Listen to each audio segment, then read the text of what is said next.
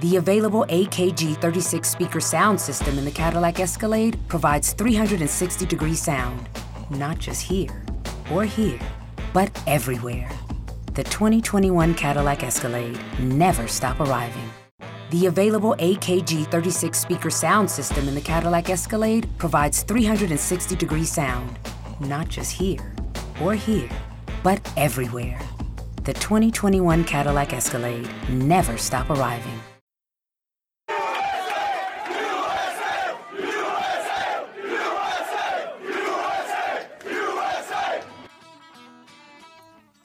Thanks for listening to Uncle Sam's Soccer Podcast, keeping you up to date with the latest in American soccer. And don't forget to subscribe.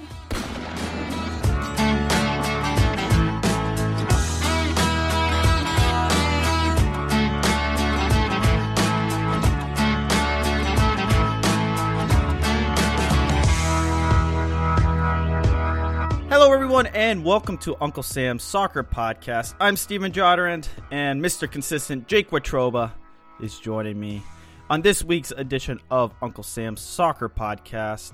We discuss M L S playoffs and U S men's national team. Arman Kafai calls in to talk about F C Dallas' managerial search as Oscar Pereira is set to make a move south of the border to Club Tijuana. Antoine Latrain, U S soccer writer in French for Loca Opposé and host of Culture Soccer, helps us break down M L S playoffs and the latest news in the league.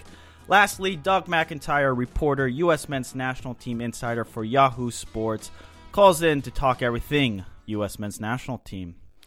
Go ahead and give us a five-star rating because we are your premier soccer podcast in this great country. Give us a follow on the Graham at Uncle Sam Soccer Podcast, on the Twitter machine at Uncle Sam Soccer Pod.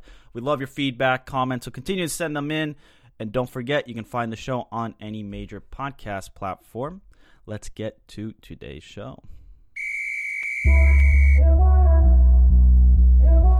How we doing, Jake? We're doing great. We're doing great. How are you doing? Doing great. It's, it's been a, a really weird week regarding soccer because there's not much going on apart from, I guess, the national teams, obviously, but no M L S playoffs, nothing. There's really just, if you're following your team, your country, you know, good for you. Other than that, it's been a, a boring week. Yeah, not not very many interesting storylines uh, to be following yeah, that's this true. week, but uh, we, you know, we, we, we here at Uncle Sam's Soccer Podcast, we do our best to to dig up some things, try to talk about some things that others might not be talking about.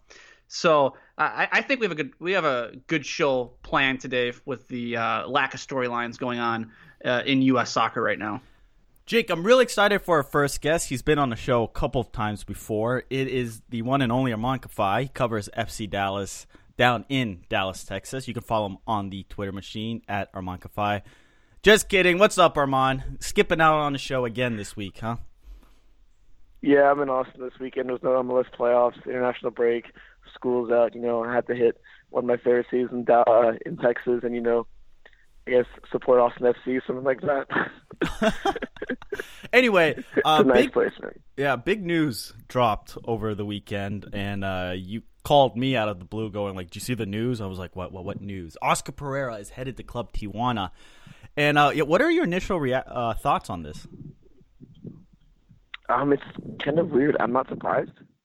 Um, you know, maybe a lot of people, maybe the team, I think, surprised me. I think Cholos, like, was a little unexpected, especially, you know, uh, going to Liga M X. I mean, there was talk that, hey, Oscar would only leave F C Dallas, this quote-unquote dream job. Uh, you know, he only would leave for a U S men's national team or Colombia or a team back in Colombia. But, I mean, I, I feel like it was a combination of things. I mean, he he stayed here for, what, five years now. He's built the organization. I think he thinks he's fulfilled everything. So why not try something new in Liga M X and, you know, build a team up in Cholos? Arman, why – I mean, I think you kind of just answered this, but why why would Pereira leave now? I mean, I think it was a combination of things. I think, first off, he wants a new challenge. I think uh, – Sure, he's killed M L S, has won M L S Cup. I think at some point he's like, hey, man, like, a coach wants to advance like a player. I mean, Oscar mentioned it in his interviews. He always wants a player to advance. A player wants to go to Europe. He wants them to do that so they can advance in their career. It's no different for a coach. A coach wants to do that as well. I think also part of it, I wouldn't be surprised if part of it was, hey, I'm a little frustrated at, you know, how much we're spending. You know, like, it's just pure speculation. But look, if you're going to keep, if you're going to have your owner come out and say, hey, we want Michael Barrios to be a Joseph Martinez. Like, come on. Like, that's a that's something where you're like, okay, like, as a coach, do you really want that? Do you really want to be, you know, competing with the kind of budget roster most of your time? Sure, Chivas have the most money, but they do invest. I mean, they brought in Fabian Castillo from Turkey, who used to play for F C Dallas. They have a solid team. They have been really good in Liga M X. I think they're currently in fifteenth place right now. But, I mean, It's it's a combination of things. Like, it's a combination of wanting a new challenge. I think it's a combination of, hey, like, if I can leave, I can leave. Now, Armand, why was Oscar Pereira pushed out? No, I don't think there's any way Oscar Pereira was pushed out. Was because if, but then in that case, did the club push him out in the sense that because of what the club was doing in the lack of spending, uh, the lack of even fan interest, was he getting bored? Was he getting tired of just the lack of, you know, money for the squad that he said, you know what, hands up, I'm done, I got to get out of here? Like I said, I don't, wouldn't be surprised if that was the case, to be honest with you. I mean, you have to, you have to look at it. Dallas is a, one of two teams that doesn't have a millionaire, which I find that almost insane. They've, they're reluctant to spend lots of money. They really want to push these homegrowns. And I think, quite frankly, I mean, part, part of it, I think, does have to do. I mean, many people say, hey, it's because he wants a new challenge, whatever. But, I mean, you have your U S L team coming up, that, you know, that team that everyone wants to talk about. Oh, wow, U S L team will definitely complete F C Dallas's development thing as a whole. Uh, you have uh, Ananguis. Like, I feel like this is a little bit of a surprise to the hunch. I think you're right, Steven. I think there is some part of it where he was a little pushed out because, look, Dallas doesn't spend money. And if you're not going to spend money, man, like, why – why should he stay? There's there's no point. If he's going to continue to get, you know, uh, chastised for, hey, you're not playing the kids because uh, he wants to win, like, I can see why Oscar would get really frustrated in that instance. Armand, we talk about Oscar Pereira being one of the best coaches in M L S, and now with his departure to Tijuana, should F C Dallas fans be um, wary of the next few years uh, with, uh, for F C Dallas under a new manager? Well, I'm, I'm, I've been having an impression. That's what you guys made. Oscar Pereira has played up F C Dallas' team. They're not good individually. They're really not that good, dude. He played Maxi Rudy as a nine and a half. like, who, who, who, does, who does that? Maxi Rudy doesn't even play center attack, but he still utilized him and got, honestly, the best out of that team. I think that team is overachieved year in and year out. Um, there isn't. It's it's not like this, that team is set up with superstars to win. It's not like you have a Tata Martino and Atlanta United where you have some of the best players in the league. These guys are not the best players in the league, but under a cohesive system, they come out and play really well. I don't think the future at the moment right now is going to be good for at least the twenty nineteen season. I think it's going to be a rough season for F C Dallas fans in twenty nineteen, uh, especially without without Oscar, especially depending on who they hire. I think it's a really going to be a really hmm, like a transition period. I don't think they'll go with that big name hire, so I don't expect it to be an immediate, you know, all right, twenty nineteen, we're going to go compete for playoffs. I think at that point, at that point, you're going to have to think about an actual rebuilding year where they're going to be not making that red line, not making the playoffs. So give us some names. Have you thought about names that you could see replace Oscar Pereira?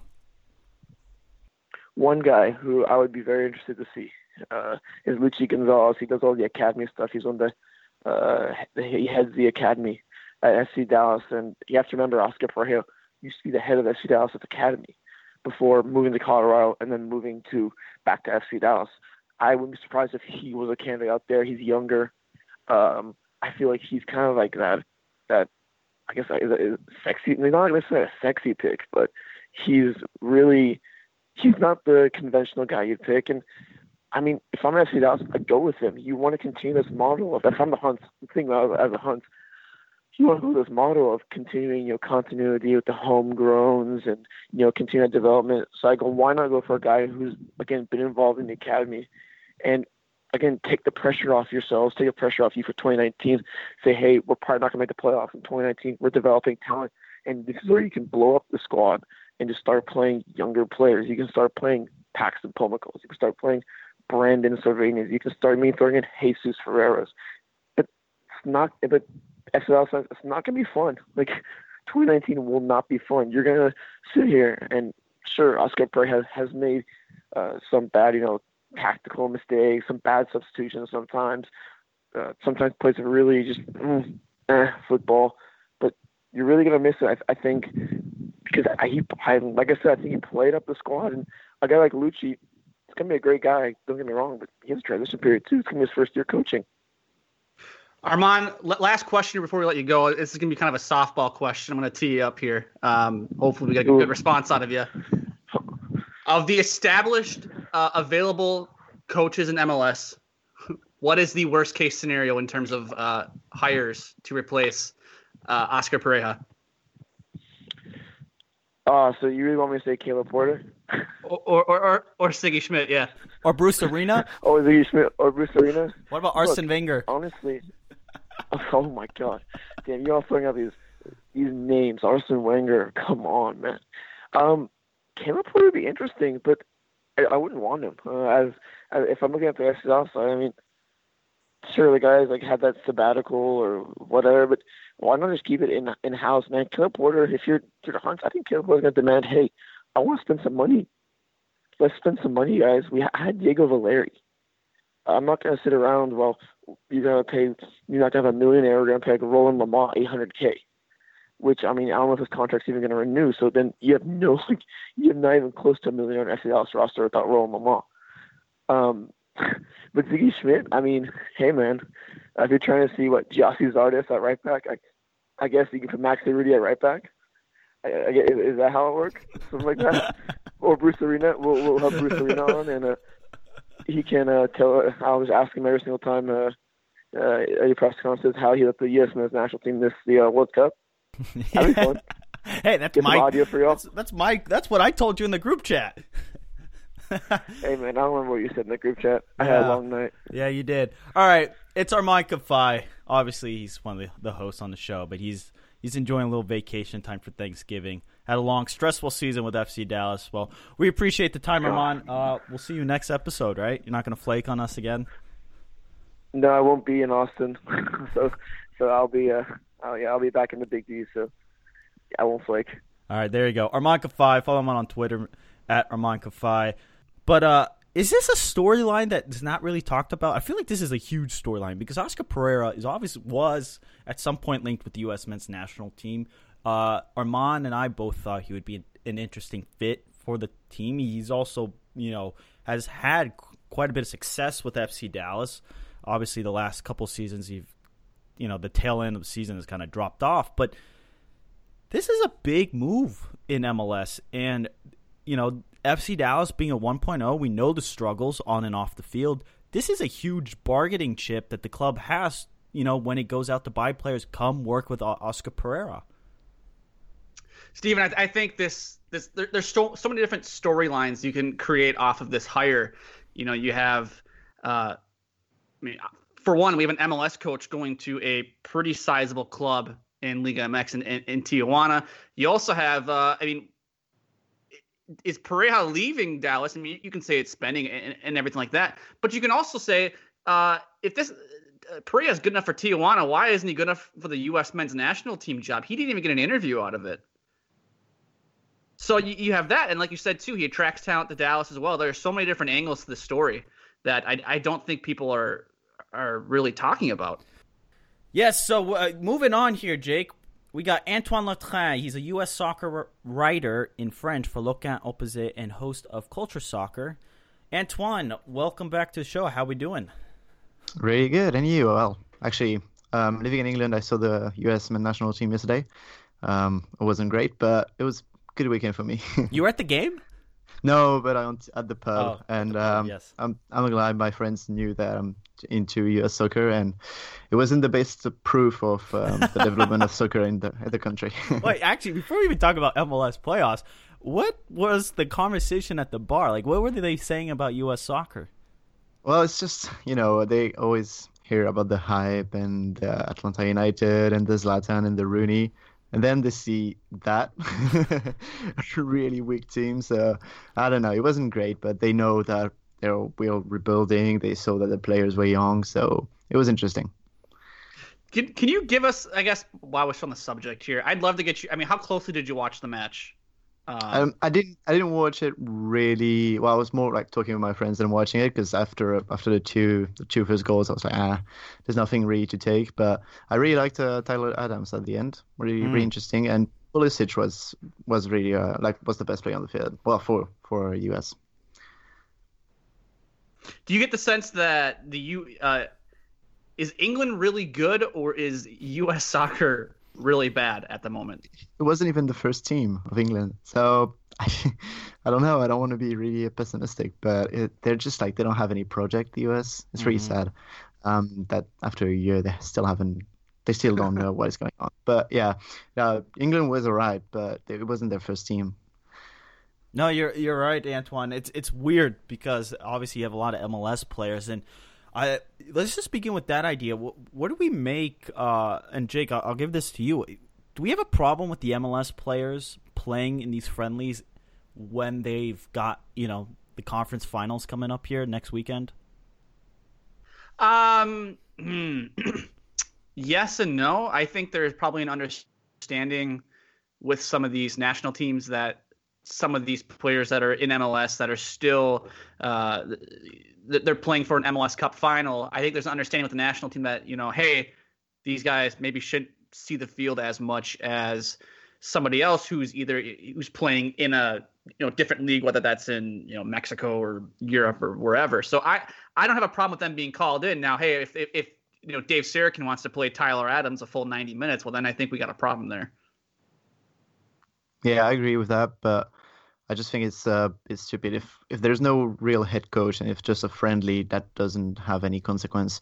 You could just uh, rest the M L S player. Uh, it doesn't mm. really mind because it's not the it's not Greg Berhalter. It's just Dave Sarkin. So why why didn't just like rest all the M L S players? I don't really get it.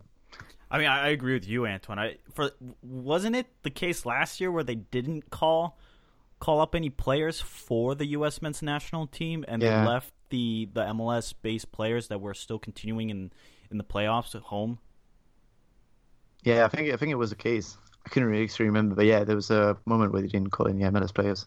Yeah, it, it, I think it's a it's a fascinating dynamic. Now, Antoine, um, a, a big talking point I've had a problem with is the fact that these playoffs are so long. I mean, you're talking a, a span of thirty-five something days here. I think it's even forty something depending on the year, but this weird international break just abrupts, you know, brings everything to an abrupt halt. And the momentum you had with the playoffs, the games, how do how do you expect these clubs to come back next weekend when you have Portland, K C, and Atlanta and Red Bulls playing? Well, I guess they will come back prepared. I'm not sure yet, but um, it would benefit some clubs more than others, I think. Um, like, for example, the fact that Seattle had to play just after um, their first game in Portland where they had injured uh, injuries was um, really bad luck for them. And I think some some clubs, like for Kansas City, it would be good to have a bit of time um, to prepare against Portland. And for Portland, they don't have that dynamic. Um, so I think it advantages some clubs more than others. But I don't blame the M L S because uh, – sorry, I don't blame M L S um, because they couldn't do otherwise. I mean – They couldn't just play during the international break, in my opinion. Antoine, can you? I guess let's let's dive into playoff talk here. Can you give us your thoughts just on these conference finals matchups? I mean, who who do you like? Who don't you like? Who do you see moving on? Any surprises from the previous round as we um as well we look bro- towards the conference finals? My bracket was um, Seattle and D C United in final. Hey, that's what I so- had. Oh, well, it, it didn't go. Nope. um, obviously, I was, uh, I'm a Sounder fan, so I was really disappointed. But it was a beautiful match against the, the Timbers. Um, and I must say, the Timbers really surprised me. Um, but I still think Kansas City has the edge. Uh, they're a really, really good team, really organized. And on the other side, I think um, Atlanta Red Bull is kind of final. I, it's not like a surprise to say that. I think everyone kind of thinks the same. But these two teams, such in a good form. They play such a beautiful football. I mean, that the three nil against Columbus was such a surprise for me. Um, I, did, I genuinely thought the Red Bulls wouldn't go through. Um, so yeah, no, really two beautiful matches. I really, I can't wait to see uh, Atlanta Red Bull. It's going to be amazing. And I, I think Atlanta has the edge. Um, they've been playing incredibly well. I don't know what you think, but Atlanta for me will probably be the next champion. You think Atlanta? I don't know. Arman uh, obviously is not on the show, but his big talking point's how good Red Bulls have been and how underrated they have. Actually, the funny thing is I was uh, doing some stuff for the show and going through some older clips, and this was at the M L S midpoint, and Jake, you saw the clip. Arman was all about the Red Bulls then. So Arman's been on the Red Bulls forever, so nobody can call him out for, you know, this hot take last minute. Mm. Um, but I, Atlanta... Antoine, don't you fear that, you know, if the game gets close and it suddenly becomes bunker ball or it becomes very defensive, that Atlanta don't have the capabilities to go out there and to do what is necessary to win or grind out a one nil result? Yeah, that is a, that is a fair point, but I just feel like I, I was really into the Red Bulls until the match against Columbus when they lost one nil, and I thought at that time that They, they were like not really bad, but they could actually be uh, fought against, and there were tactics that could be put in place.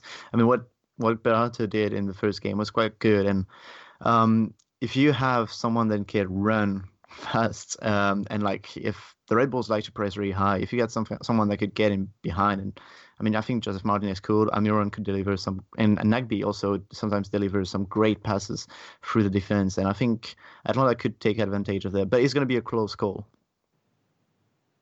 Antoine, I found it interesting that you um, kind of earmarked Kansas City as the team to beat right now in the in the West. Um, are are you not at all concerned about how with how that their back line played against Real Salt Lake in, in leg two, nearly blowing that? Uh, a fixture. Yeah, yeah, no, definitely. Um, it wasn't the best game they had, but um, on the other side, I don't know, Portland or Cub. I don't, I never saw Portland as like the best team in the West. Really, I was surprised they passed against um, Seattle, and Kansas City are just really stable, and uh, they could make a few mistakes, but Portland's defense isn't that great. What do you think? I, I think it's better than Kansas City. I mean, I, I, I don't know. I, I guess recency bias, it, it, it to me, it, it just looks like Kansas City really struggled to deal with the Real Salt Lake team that, for one, I, I'm not sure if you've been listening recently, but I've, for some reason, anytime I say some team's going to lose or they're not going to advance very far, they end up winning and go in advancing beyond what I think. So I, I, I didn't think very highly of Real Salt Lake coming into the playoffs. And when, you know, they're able to, you know, almost get a result on the road in a in a do or die match, I think that is somewhat concerning if you are an S K C game. And on, on the flip side of the coin, I thought a, a team like the uh, Portland Timbers in that second leg of the Seattle um, playoff matchup, I thought they showed a lot of resolve and a lot of grit and determination to, um, you know, every time Seattle punched them in the mouth, they punched right back and they they got back up. And I mean, case in point, you, most of the team didn't even know that road goals was the uh, tiebreaker yeah. in extra time. So you have the Timbers celebrating like like they won after um, after extra time, and you know that's kind of got to be a gut punch when you realize, oh no, we have to go to P Ks. This isn't over yet, and they were able to, you know, go to move on to P Ks and and were able to get a win. So to to me, I, I look at Portland as a team that, you know, they well coached, and I, I think they can I think they can get a you know, they they can survive and advance against uh, S K C. I just think the break really uh, advantaged S K C more because, S K, I mean, Peter Vimitz, we know how he works, and he probably will prepare his team to face every, like, eventuality that could come up. Um, and Portland were really good against Seattle. They still got scored, like, three times. Um, I mean, that's not something we have to like we have to remember that uh, you get three goals um, against you. I mean, it's not the proof of a well a team that defends really well. Um, and Kansas, like once they got through R S L in the second matchup, the the third, fourth goal, they seemed just totally in control. And I, I mean, I it might not happen, but I feel like they could be well in control um, at Portland. Yeah, I I do wonder. Obviously, I think going into the season, Sporting K C's one of the big needs was how mm. were they going to score goals, uh, and they, they provided a lot of goals this season. In you know in the Western Conference, they were they were third for the most amount of goals afford afforded, and uh, they had a really good defensive record. And just based on goals allowed, they're the second best. And then if you do goal differential, uh. Sporting K C sits atop of the Western Conference by a mile.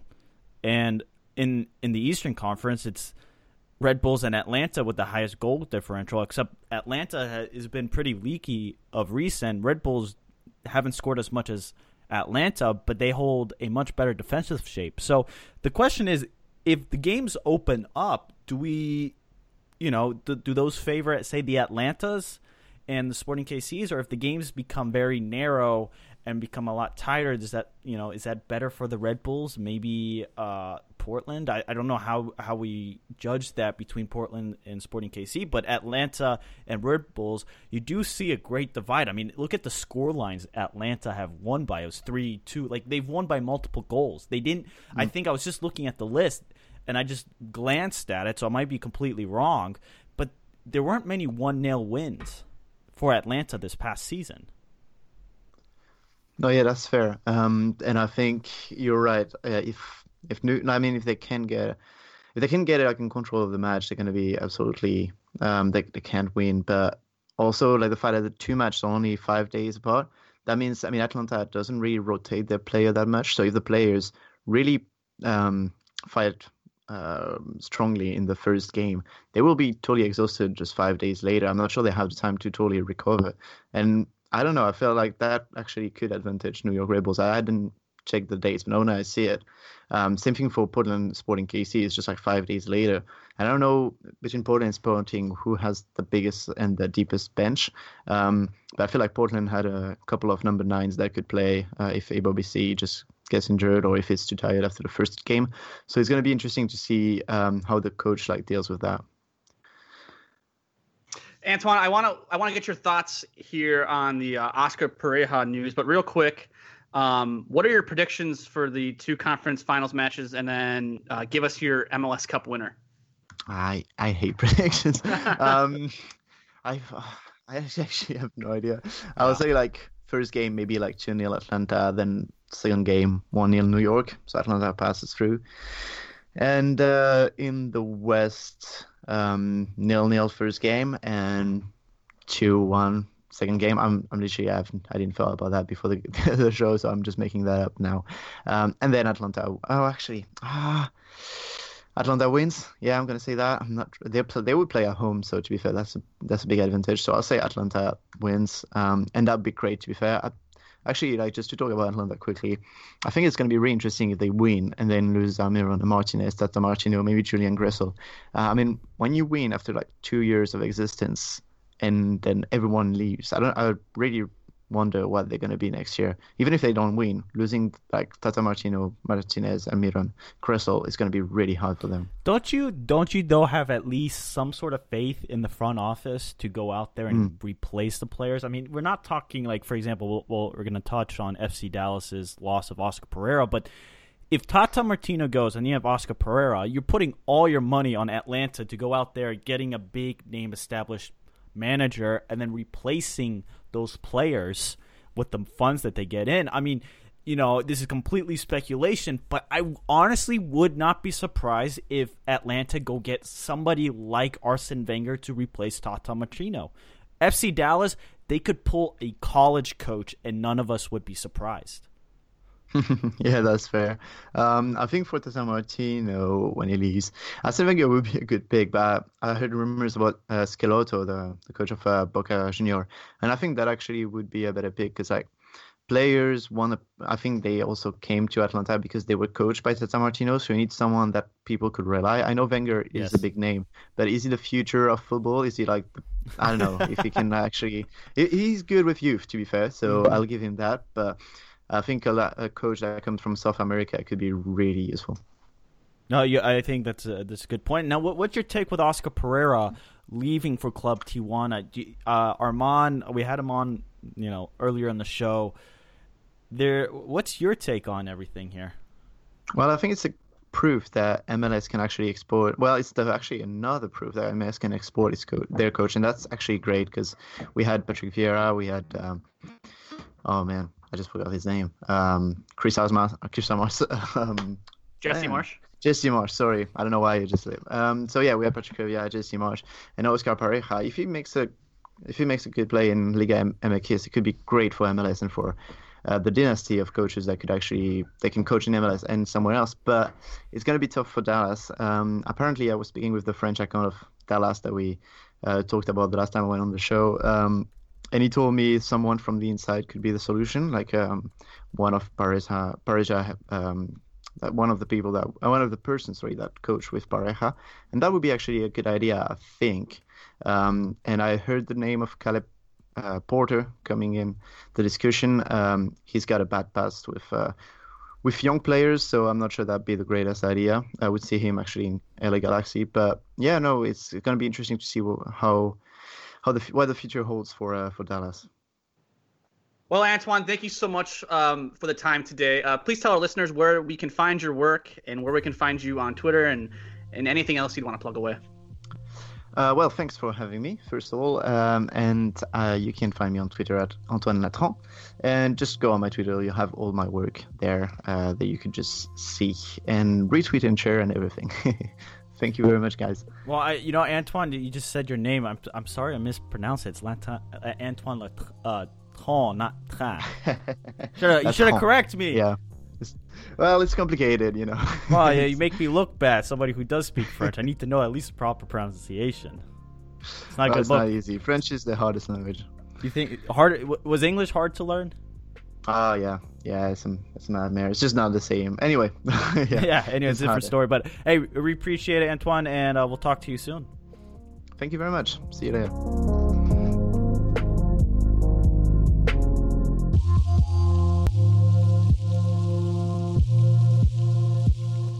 You know, the M L S playoffs, it's hard to talk about them. They, I don't know why, Jake, but it's hard to talk about the matchup on the field because it's so unpredictable. It, it it genuinely is.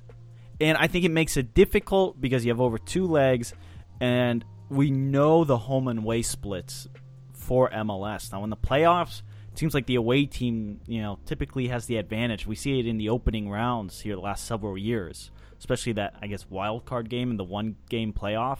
It's like the road team has this huge advantage. And how many road teams won this year? Columbus at D C U, R S L at L A F C, Portland at F C Dallas. You know, uh, what was the fourth game I'm missing? N Y C F C hosting Philly at N Y C F C winning. There it is. But, yeah, it's, it's odd. No, it definitely is. It's, it's not like the other American sports where, when it comes to playoff matches. It, it's like you if you had the Patriots playing the Steelers and like the A F C Championship game and the Steelers were on the road, they wouldn't all of a sudden change their playing style because, oh, we're on the road and we gotta we gotta make sure we run the ball seventy percent of the time instead of, you know, throwing the ball like we normally do. So there's definitely, I mean, with these road teams, that the the style of play changes and it's it, it, it can lend itself or to, you know, having the game be a little bit more unpredictable.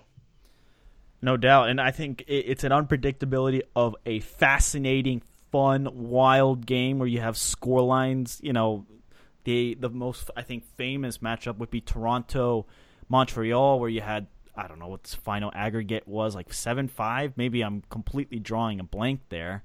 Or you can get really sloppy one nil, uh, you know, through the two legs, and it's just the most boring, mundane thing you could possibly watch on television. Nap football, you know? Definitely nap football, Arman Kafai's favorite. No, I agree. That's kind of what the playoffs are all about, though. As fans, we want a little bit of unpredictability. It it it, it kind of gets boring when you know the what the result's going to be or who's going to advance and who's going to be going home. Yes, okay, let's get to our next guest. It is Doug McIntyre. We'll be right back.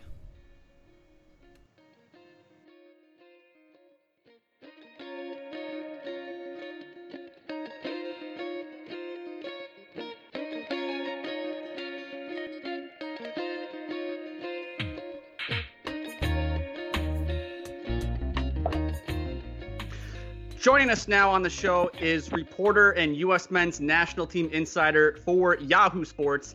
It's Doug McIntyre. You can follow Doug on Twitter at by Doug McIntyre. Doug, how you doing today? Doing well, Jake. Thanks for having me on. Doug, let's jump right in. And this U S men's national team coaching search is at day four hundred plus. I forget what exactly day it is, but are we getting somewhere closer? I, the rumor is supposedly, you know, Berhalter being the front runner, but are we just waiting to get through these international games and then U S Soccer will announce their man or woman, whoever it is? Yeah, I, I think so. I think so, guys. Um, I do think it's going to be Greg Berhalter. There's absolutely no reason to think it's not at this point based on the reporting I've done, the reporting my, my colleagues have done. So Um, certainly seems like Berhalter's the guy, and, and I think that it was always unlikely that we were going to get an announcement while the team is, is over in Europe. Just from a logistical point of view, I don't think that makes a lot of sense. And um, with Thanksgiving come up, coming up next week, I wouldn't expect it at the end of next week. Um, you know, U S plays against Italy on Tuesday, um, and then Thanksgiving is obviously on Thursday. So I think realistically the earliest we could see an announcement would be the following week. Uh, I believe that's the week of the November twenty-sixth. But it wouldn't surprise me if it even stretched into the first week of December. But I do think uh, by the time M L S Cup rolls around on December eighth, um, there will be a new U S coach in place. And again, I think that's going to be Greg Berhalter. So I think we're getting close. Finally. Doug, Doug, why did it take this long? Do you, do you have any inclina- any inside information on why why it took over a year for U S Soccer to land on Greg Berhalter? Doesn't that seem a little ridiculous to to take that to take over four hundred days to name an M L S coach as the head man of U S Soccer? Yeah, I mean, I, I don't disagree. I, I think you're right. I think that's a valid criticism of U S Soccer. I've said this before, um, going back to this summer. There's a, there's a number of practical reasons, and people can, you know, agree or not, but there were a bunch of practical reasons why this couldn't be done earlier.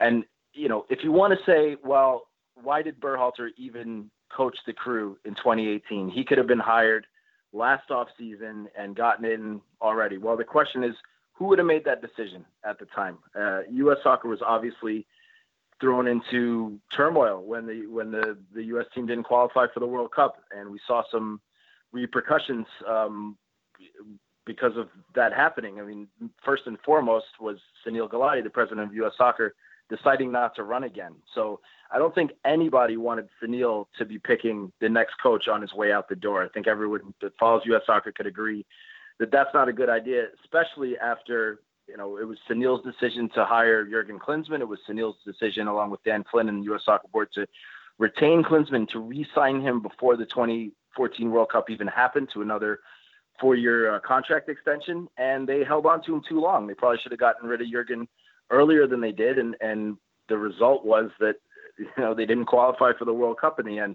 Um, obviously can't lay that all at the feet of Klinsmann. Bruce Arena had eight games out of ten in the Hex to, to get the job done, but wasn't able to dig the team out of the hole of losing the first two games in the Hex. So um, I think there was a lot of things that happened after that. So you have a presidential election that's contested. Um, that vote didn't come down until February when uh, Carlos Cordero took over as the president of U S Soccer. And the first priority at that point, with the next World Cup four and a half years away, was not uh, to name a coach for the national team. It was uh, to get the uh, bid for the, the twenty twenty-six World Cup, the joint bids between the United States, Canada, and Mexico, um, to, to secure that. I think, uh, you know, that was the right decision. I think that is something that Um, is going to be an important part of uh, the legacy of U S Soccer going forward. Um, a, a great way, the best way, I think, to to take soccer in the United States to the next level, um, to have that tournament. I think that's going to be a game changer. It's going to change the sport uh, in North America for, for many, many years to come.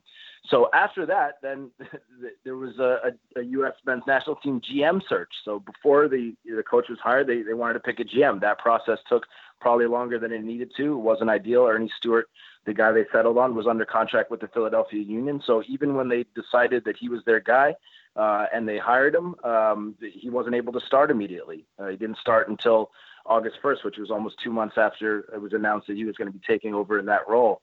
So those are some of the practical reasons why it's taken that long. I mean, you can argue that uh, it shouldn't have taken from August first to December, whatever, late December, uh, late November, early December, when we're anticipating this announcement. Um, you know, that I think that's fair. And the, the the part for me, more than the length that it's taken to to actually settle on someone, and again, certainly seems like Berhalter's that guy, is um, – There, there's an awful lot of candidates that I think everyone would have thought were, were obvious candidates that not only were not formally interviewed for this position, um, but were not contacted at all, even informally, you know, to to see what their interest would be, to to hear their thoughts on what should happen with the U S national team going forward. So that to me is a bit concerning. U S Soccer is, you know, they're not confirming anything when we ask. Um, and, and I think that's problematic. And I've, I've said to, to the folks at U S Soccer, look, when announcement's made, we need to have some, some idea of how this search went down. Um, the excuse uh, by Ernie Stewart, or the reason by Ernie Stewart, uh, the reason Ernie Stewart's given for not naming names is, during the process is, well, some of these guys are in jobs. We're not going to, we're not going to say who we've interviewed till the process is over. When it is over, I would certainly hope that we have more clarity on how extensive a search this is, who exactly was interviewed, Uh, how many candidates, if not names, uh, you know, as much information as possible. And if and if we don't get satisfying answers for those things, for those questions, I think that it's it's certainly reasonable to criticize U S Soccer um, at that point, to say, hey, you guys took an awful long time to do this, and you said there's all these reasons, and, and that's understandable. But, you know, given the amount of time you had, if, if you didn't speak to every possible person that you could speak to, Um, but, you know, whether it's a formal interview or not, just pick up the phone, call, call some of these folks. Um, I think that's a problem. And, um, and, and I, unfortunately, I think that's the way it's gone down. And until we hear otherwise, there's no reason to think that, that there has been a more extensive search. Um, when, when you have uh, folks on record like Peter Vermees, Greg Vanny, Bob Bradley, I mean, you can, the list goes on of, of people that have not been contacted at all, have not been interviewed. Dave Sarkin, the interim coach, has not been given a formal interview tab.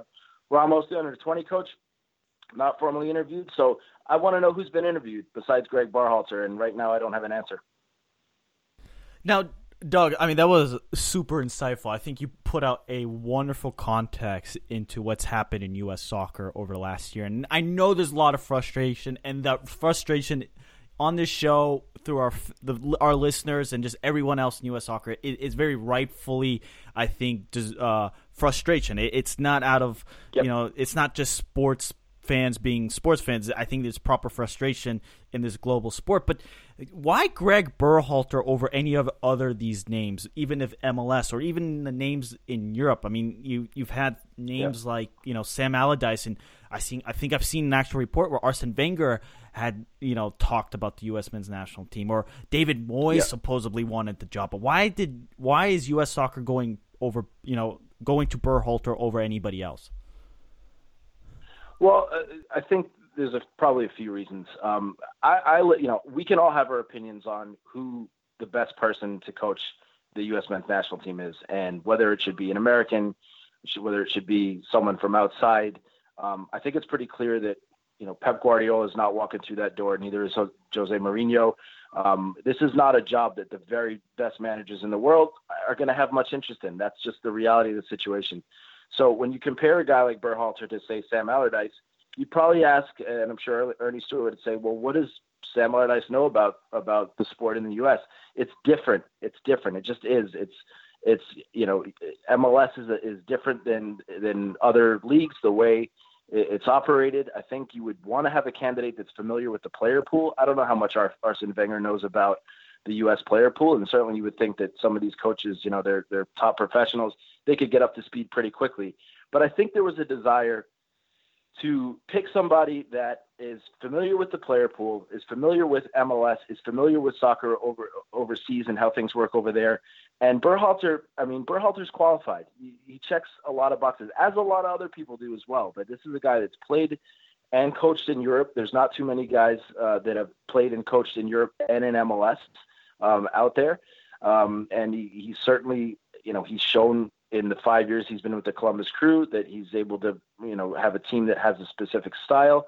Um, that team's been relatively successful given the resources available. It's not Atlanta, it's not L A F C or Seattle where they're they're spending millions upon millions on on designated players. I mean, they've never had a player like uh, Zlatan Ibrahimovic or Wayne Rooney at their disposal. So, you know, I don't think the question is whether Greg Berhalter's not qualified or not. I think he is qualified. He is. He's he, this is a guy that played for the national team for a number of years. Everyone that speaks about him speaks highly of him. Um, and I, you know, I listen to, you know, again, we can have our opinions, but I look at people, you know, I, as a reporter, I like to talk to people that know more than I do.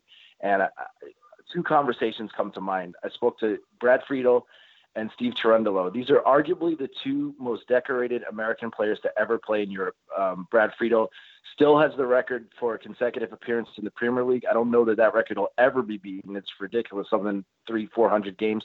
Steve Cherundolo, fifteen years uh, with Hanover in the in the Bundesliga, uh, Bundesliga in Germany.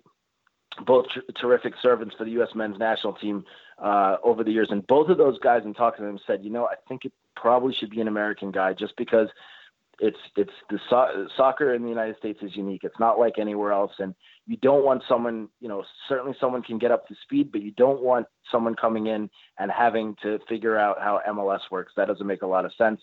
There's qualified candidates, and, and you know, both those guys mentioned, um, you know, uh, other guys that would be qualified. I think Peter Vermees certainly would have been a, uh, a qualified candidate. Again, I think it's crazy if U S Soccer hasn't had a formal conversation with him. Um, and, and, and there's certainly lots of other guys as well that would have, would have checked those boxes. Uh, you know, guys like Tata Martino or, or, um, Juan Carlos Osorio, um, guys that were, that, that I think would bring some perspective, um, from having coached and worked outside the United States, but also in it. I mean, Tata obviously has coached Atlanta for the last couple of years. Uh, Juan Carlos Osorio, former coach of the Mexican national team, uh, coached in M L S and has a lot of ties to the United States. So, you know, I think those sorts of candidates made more sense than than someone like Arsene Wenger or, or, or Sam Allardyce or David Moyes. Um, but uh, I don't think I don't think you can argue that, that Greg Berhalter's not qualified. I, I just, you know, I, again, I think that, that, that you want to make sure you're leaving no stone un, unturned. And unfortunately, if those answers that we get whenever Greg Berhalter's announced aren't satisfying, that's going to be a check against Berhalter through no fault of his, of his own. And I find that unfortunate, because if he's the guy, he should come in with the support of everyone. Everyone should say, look, this is, this is why we picked him. This is why he's the best guy. And if there's questions saying, hey, maybe, you, you know, you don't know if he was the right person or not because you didn't talk to everybody, that's really unfair to him. So uh, again, I, I, I really hope those answers are, are satisfying, but until we, we get them, um, you know, the, the jury's going to remain out. Doug, I wanted to run a quote by you from Christian Pulisic following the three nil defeat to England earlier this week. Uh, yeah. Pulisic, when questioned after the match, said, "It's tough. Dave's doing what he can. Obviously, he wants to win these games too, just like we do. But yeah, it's going to help a lot once we get a permanent head coach moving forward. A guy with a real plan, a style of how we want to play, like I said before. And yeah, it's going to help us a lot." Yep. Are, yeah, was, are, are, I, I are actually, the players growing frustrated? I think so. I mean, I'm the one that asked that question, and certainly they were frustrated after after losing three three nothing to England. Um, I think so. I mean, I, I wrote a couple months ago that, you know, in a in a funny way, by accident, Dave Sarkin's been uh, a good guy to welcome in this new generation of young talent um, for for a lot of reasons. I think if it was a if there was a permanent coach right away, they they might not have been as comfortable, might not have been able to play as freely. Um, as they, they have been able to, the integration might not have been quite as smooth. And again, complete accident. The only reason Dave Sarkin was there is because he was already under contract um, as Bruce Arena's former assistant when Arena resigned in the wake of the qualifying failure. Um, and and I, I think he has done a good job. But, you know, even when he was named uh, as the interim coach, it was for one game originally, for that Portugal game, the first game last November after they failed to qualify. And he's been extended a couple times since, or at least once since then. So it's not like U S Soccer said, all right, Dave, you have a year uh, with this with this team before we name a permanent manager and, you know, develop some sort of plan. He hasn't even had uh, any guarantee or any, any reason to, to even think long-term and try to implement anything, uh, you know, that would be sort of uniform and, and, and, and, or, you know, develop a style of play or anything like that. He's basically just been a placeholder. And I think that you saw some of the results earlier this year. There, there were some fairly decent performances. You look at, uh, you know, you look at the draw in France. I think that's an obvious one right before the World Cup. That's against a full stre- uh, strength French team. You even look at a game like, like the Colombia match where the U S was thoroughly outplayed in that match, but there were some positive moments. They scored two goals against a very good team. Again, that was almost a full strength uh, Colombian side. Um, and for a, you know, they had a, a lead in the second half of that match. Um, they lost deservedly so, but you know, that's not a result that you would be crazy to expect if it was a full strength U S team. And this hasn't been, it's been an under twenty-four team. Christian Pulisic has basically not been on the squad for a year. This was only his second match, the match against England, in the last thirteen months. Um, so you look at that and say, you know what, all things considered, not terrible, not terrible. But I think now as we, we get into more than a year with an interim coach, the, the, The lack of direction is manifesting itself on the field. Certainly did in that game against England. The players want to know where they're going to, uh, where they're going, where they're they're going to be getting the message from, what the message is, who they need to impress. They're ready to get on with it. It's been dragged out too long.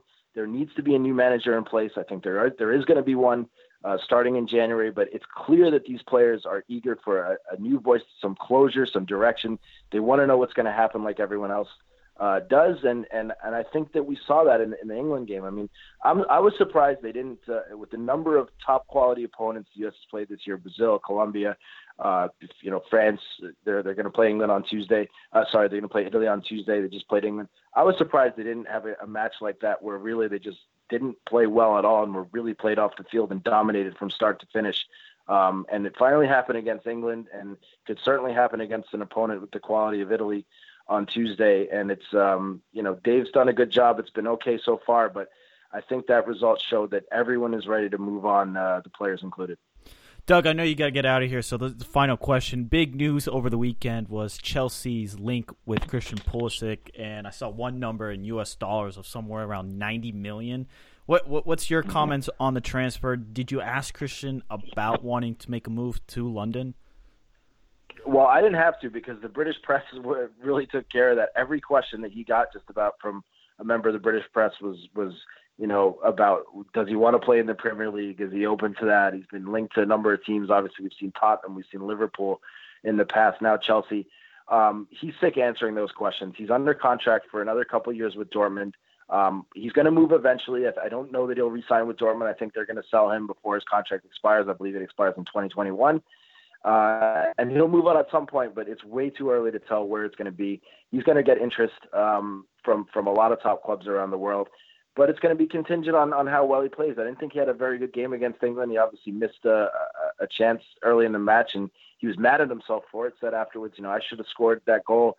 Maybe the game would have turned out differently. It was uh, zero zero at the time, and two minutes later, uh, England goes up, you know, two, two, no, I mean, literally they went up the other end and scored, and then added the second one, and the game was over in the twenty-seventh minute. So, um, you know, I, I don't think he's going to stay at Dortmund long-term. It's very interesting that he didn't, to me, that he didn't play against uh, Bayern Munich. Um, Dortmund's having a terrific season, first place uh, in, in the, in Germany, and, and they're playing their, they played their arch rival uh, Bayern Munich, the team that basically wins that league just about every year. And um, and he didn't play in that match. So I think that raised, raised some eyebrows. I asked him if, you know, there was any lingering in, injury issues. He'd, he'd had some earlier this season. It's limited him um, in terms of how much playing time he's gotten with Dortmund. And he said, no, I'm one hundred percent. So, um, you know, that, that was interesting, something to keep an eye on, see how much he plays. Certainly Dortmund has a, a number of quality players and quality young players. We saw Jadon Sancho in the in the U S-England game. Just an eighteen-year-old uh, Englishman who's, who's broken through with Dortmund and is getting minutes. But um, Pulisic's a quality player. He's he's he's going to continue to garner interest, and uh, at some point, I think he'll move to the Premier League. What team it is, I have no idea. But you know, certainly all the top clubs, uh, the teams that can afford him, he'll go for he'll go for a, a lot of money. I don't know if it's going to be ninety million, if it's you know more or less than, than one hundred million. Uh, but I do think it'll be somewhere in that range, and there's only there's not that many teams in the world that can afford to pay that kind of money. So um, I, I, I do think that when he moves on, it'll be to a top club, but he's going to have to continue to perform for Dortmund. And, uh, and right now he needs to fight his way and get back into that team. So that's the first order of business. And then we'll, uh, we'll see where he ends up uh, down the road. Doug, thank you so much for the insights. Please tell our listeners where we can find your work and where we can find you on Twitter. Yeah, I'm at by Doug uh, McIntyre, and uh, you can find my work on Yahoo Sports.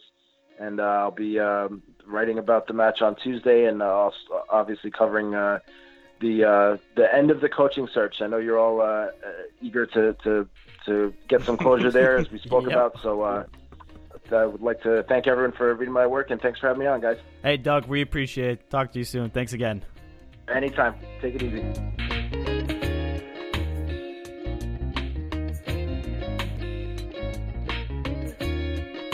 Wow, that was in-depth, Jake, to say the least. No, that was there was a lot of good insight provided there by by Doug. I mean, there he he highlighted a lot of things that I had never thought of in regards to why it's taken so long for the U S to fill the uh, head coaching void with the men's national team. I don't get how U S soccer has been able to be in such a hole, though. Any other l- federation would have everything at least somewhat put together, but U S soccer decided just to have a complete collapse. You know, G M position, then they didn't fill that. The presidency, I mean, every spot there was a hole in there, and it, it, it's unbelievable. Now, these friendlies, we didn't. I mean, we didn't even ask Doug about England, the actual game on the field, because it's meaningless. We don't even have a head coach. So can we draw anything from these, you know, several games? No. No, and I think he highlighted that too when, when we asked him about the Christian Pulisic quote is, how can Dave Sarkin implement a plan when he knows he's not going to be there long term? So what's it what's it matter if Dave Sarkin has, has a plan or doesn't have a plan? It, it, he's not going to be there come twenty nineteen. But it's the players that are getting frustrated. You can tell. I mean, Christian Pulisic, they don't know what they want to do. Like, what are we working for? What are we doing? I mean, and and I think the hard part is U S soccer does not have many meaningful games. It is not like you have right now in with Germany, where uh, they had a debacle of a World Cup. They get relegated to the second division, the Nations League. And, like, they have meaningful games. U S soccer does not have many meaningful games to play for. So it's easy for them to take their time because these friendlies don't mean anything in the grand scheme of things. I mean, look at how England played Croatia and look at what it meant to Harry Kane. I know it's Croatia and they played in the World Cup, blah, blah, blah. But I don't care. England could have been playing Spain or somebody else that they have no history within the last year of, but they won the group. Now they have a chance to play for a trophy or some sort of qualifications to the European Championships in twenty twenty. It means something. But for the players with U S soccer, they have no direction. They don't know who the head coach is going to be. They don't even know if they're going to be on the squad with the new head coach. As a player, I would be hella frustrated right now. And Christian Pulisic is finally going, what the hell are we doing? Yes, as fans, we're frustrated as well. Now, put everything in the context based on what Doug says. Yeah, you can see why it's taking so slow, but come on, U S soccer. I think there, there's valid criticism pointed at this organization that is just, at times, so behind with the times. Like, we, we can't get somebody who, who's Spanish-speaking as a head coach candidate, at least interview?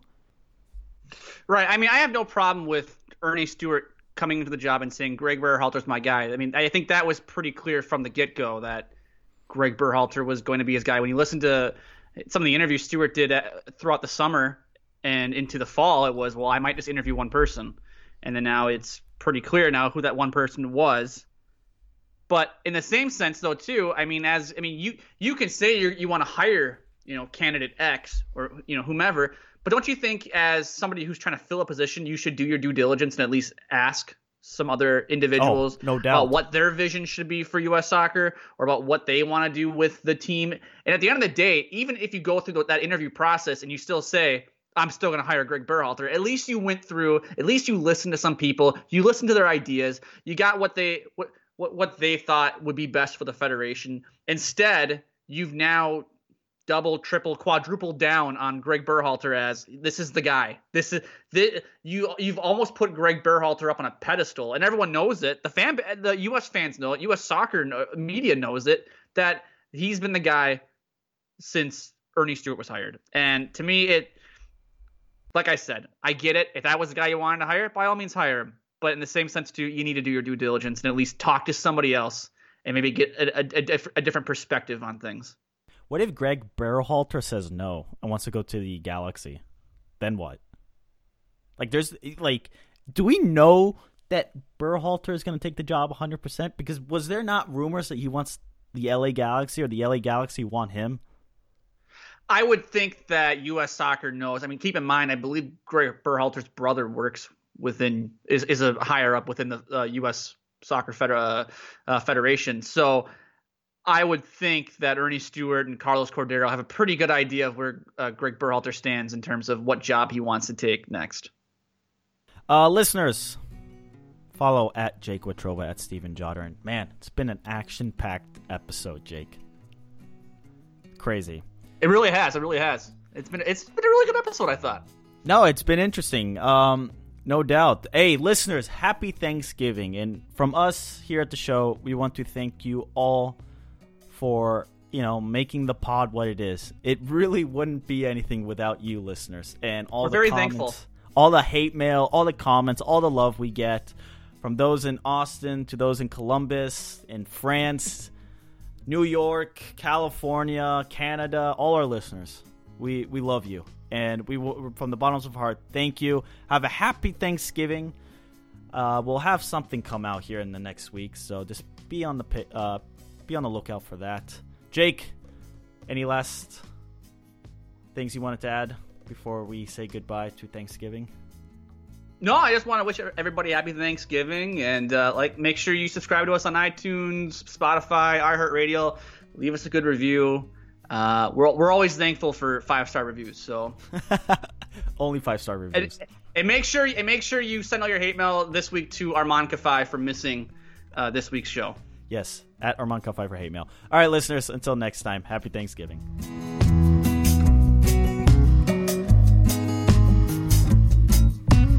A little flexibility can go a long way. By refinancing your new or used auto loan with PenFed, you can lower your monthly payments for more flexibility in your budget. You can even schedule your first payment for up to sixty days from the date of your refinance. Calculate how much you can save at penfed dot org slash auto refi or call one eight hundred two four seven five six two six to apply. Membership is open to everyone. To receive any advertised product, you must become a member of PenFed, insured by N C U A.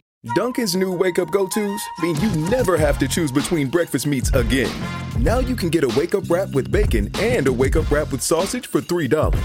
That's savory and sweet, crispy and spicy. It's everything you love about breakfast for three dollars. Wake up your day with new wake-up go-tos.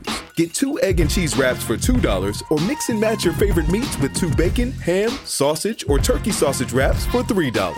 America runs on Dunkin'. Participation may vary. Exclusions apply. Limited time offer.